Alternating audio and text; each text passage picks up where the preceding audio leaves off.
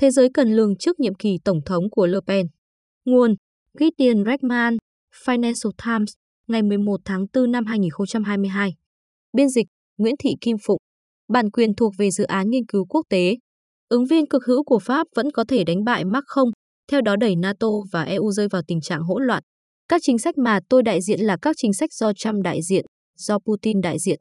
Đó là lời phát biểu của Marine Le Pen vào năm 2017.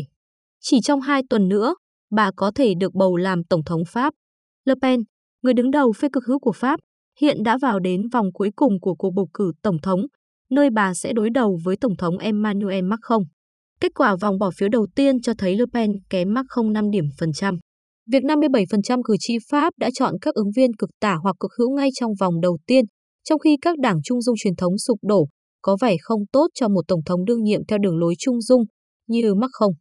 Cuộc thăm dò đầu tiên về ý định bỏ phiếu cho vòng thứ hai cho thấy Macron vẫn đánh bại Le Pen bằng tỷ lệ 54% so với 46%. Điều đó sẽ củng cố quan điểm rằng, dù đây là một cuộc đua xít sao, chiến thắng của Le Pen vẫn rất khó xảy ra. Nhưng có một thực tế khó chịu là phe cánh hữu hiện nắm giữ tỷ lệ ủng hộ cao chưa từng có trong lịch sử nước Pháp kể từ năm 1945 và rất nhiều chuyện có thể xảy ra chỉ trong một chiến dịch kéo dài 2 tuần. Thay vì gạt bỏ cơ hội của Le Pen, đã đến lúc cần suy nghĩ nghiêm túc liệu chiến thắng có thể xảy ra của bà sẽ có ý nghĩa như thế nào đối với nước Pháp và thế giới. Bà có tiếp tục làm một chính trị gia cực hữu không?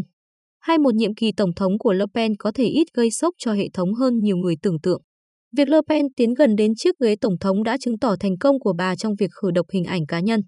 Vài năm trước, bà tách khỏi cha mình, cũng là nhà sáng lập đảng, Jean-Marie Le Pen, người sở hữu một hồ sơ dài về công khai phân biệt chủng tộc. Trong cuộc bầu cử này, Marine Le Pen đã vận động chủ yếu về các vấn đề giá cả sinh hoạt. Bà từ bỏ một số chính sách gây tranh cãi nhất từng nhấn chìm chiến dịch tranh cử năm 2017 của mình, chẳng hạn như kêu gọi Pháp rời khỏi khu vực đồng euro và khôi phục án tử hình.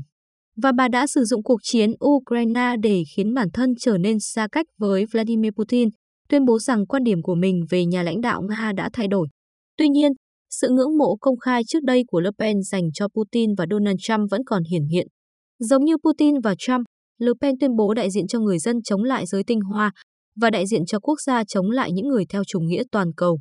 Khẩu hiệu tranh cử của bà, hãy trả lại người Pháp đất nước của họ, mang âm hưởng của làm cho nước Mỹ vĩ đại trở lại của Trump và lấy lại quyền kiểm soát của Brexit.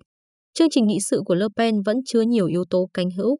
Cam kết cấm hoàn toàn việc đeo khăn trùm đầu của người Hồi giáo ở nơi công cộng là một việc làm phi tự do và chưa từng có ở châu Âu.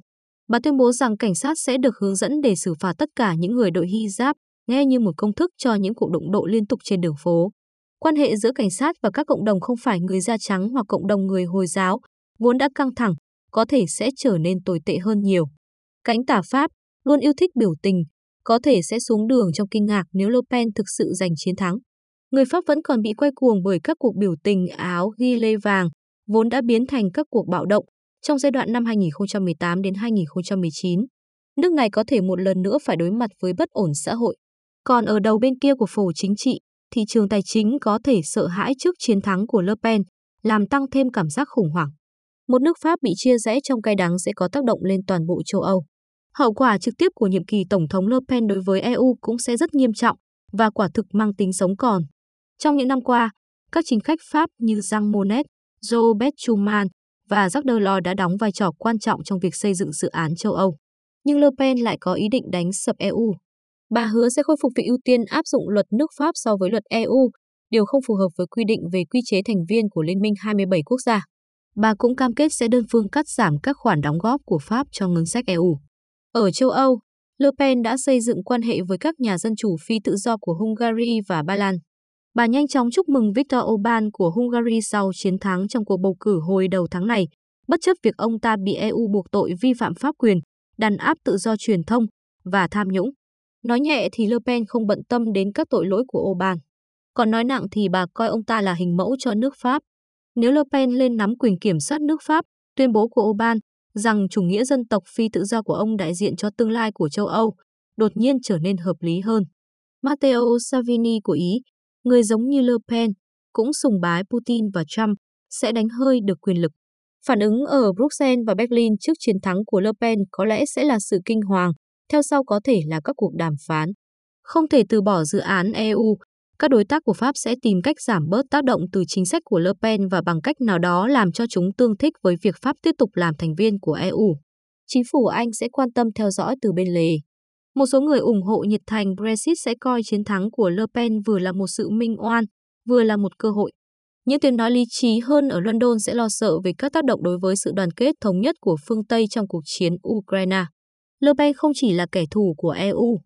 Bà cũng gọi NATO là một tổ chức cổ suý chiến tranh và cam kết đưa Pháp ra khỏi cơ cấu chỉ huy của nó. Và bà phản đối các biện pháp trừng phạt về năng lượng đối với Nga, lấy lý do chúng sẽ làm tăng chi phí sinh hoạt ở Pháp.